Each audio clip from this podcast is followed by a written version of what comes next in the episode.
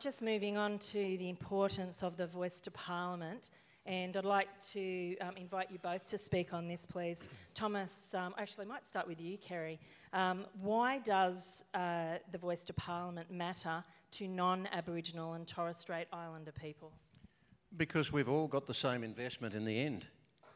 We want a healthy, unified nation. We want a nation that we can feel that we can stand up and feel proud of. And when we see and when we see our, our flow of foreign ministers and prime ministers to other uh, countries in the world that have their human rights problems, uh, that when we choose to lecture them on their problems, that we can actually uh, feel that we're not being hypocritical. Uh, that's, um, so that's just for a start. Uh, we pride ourselves on being an egalitarian country, and I've always had trouble with that concept here. I don't. Uh, I, I, think we can find some measures of egalitarianism, but we can also find some glaring examples of inequality, not just with Indigenous people, but Indigenous people are overrepresented in every category of inequality you'd care to think of. Uh, so if we've got 13, somewhere between 13 and 16 percent of entrenched poverty in this country, uh, at any given moment, people living on or below the poverty line, you can bet your bottom dollar that Indigenous people will be overrepresented in that group, as they are well and truly overrepresented in our, in our justice system in terms of their incarceration.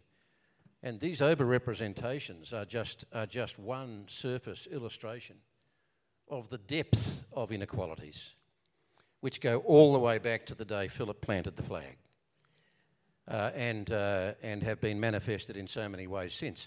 Not least, not least in, oh, now I've left it behind how about that? not least in a document called the Constitution, which is small enough to fit in that pocket when I remember to put it there. it's the size of a passport. But, uh, but that document, the, the founding fathers went out of their way to essentially write Indigenous people out of it. And to the extent that they were even mentioned, it was about, it was about um, decreeing their absence. So their absence as citizens their right to be counted, those really fundamental things.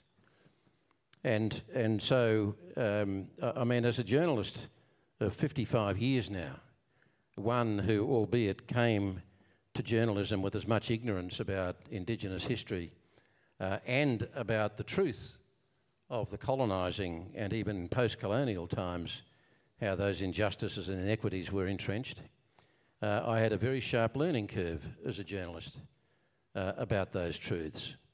And, uh, and I was just reflecting as Thomas was speaking that um, while at the same time I was absorbing every word you were saying, Thomas, I was reflecting uh, on, on the fact that probably in my working lifetime, uh, having, having had my eyes opened on my first visit to Alice Springs in 1970, I have probably reported, analysed, um, reflected on, interviewed over uh, Indigenous issues uh, related to you know social and political and economic uh, far more than I have on any other issue, because I came to appreciate and understand just how important it was for all of us to know and understand that true history and to come to terms with it. And when people talk about reconciliation, we are the ones who have to reconcile because we are the ones who did the damage.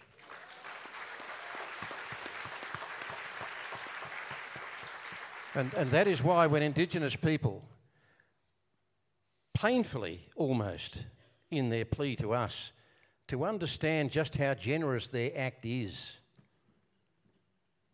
the, I mean, the, the, the, humility and the generosity behind the Uluru Statement is profound, or are profound. And, and the fact that they can actually find it in them uh, to invite us to take up what is a generous and humble request uh, is uh, just just says volumes to me uh, about about what they represent in our humanity and and what they bring to our nation if we can only listen. And you know what? Here's the irony. They're the ones who are saying, we just want to be heard. We just want to be heard. And what we know, and Thomas has scratched the surface of examples, there are many.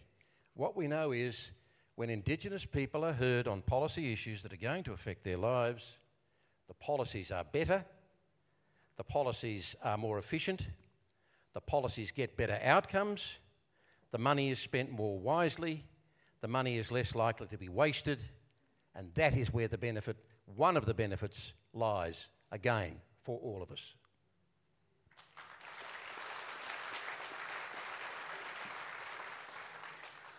Thank you, Kerry.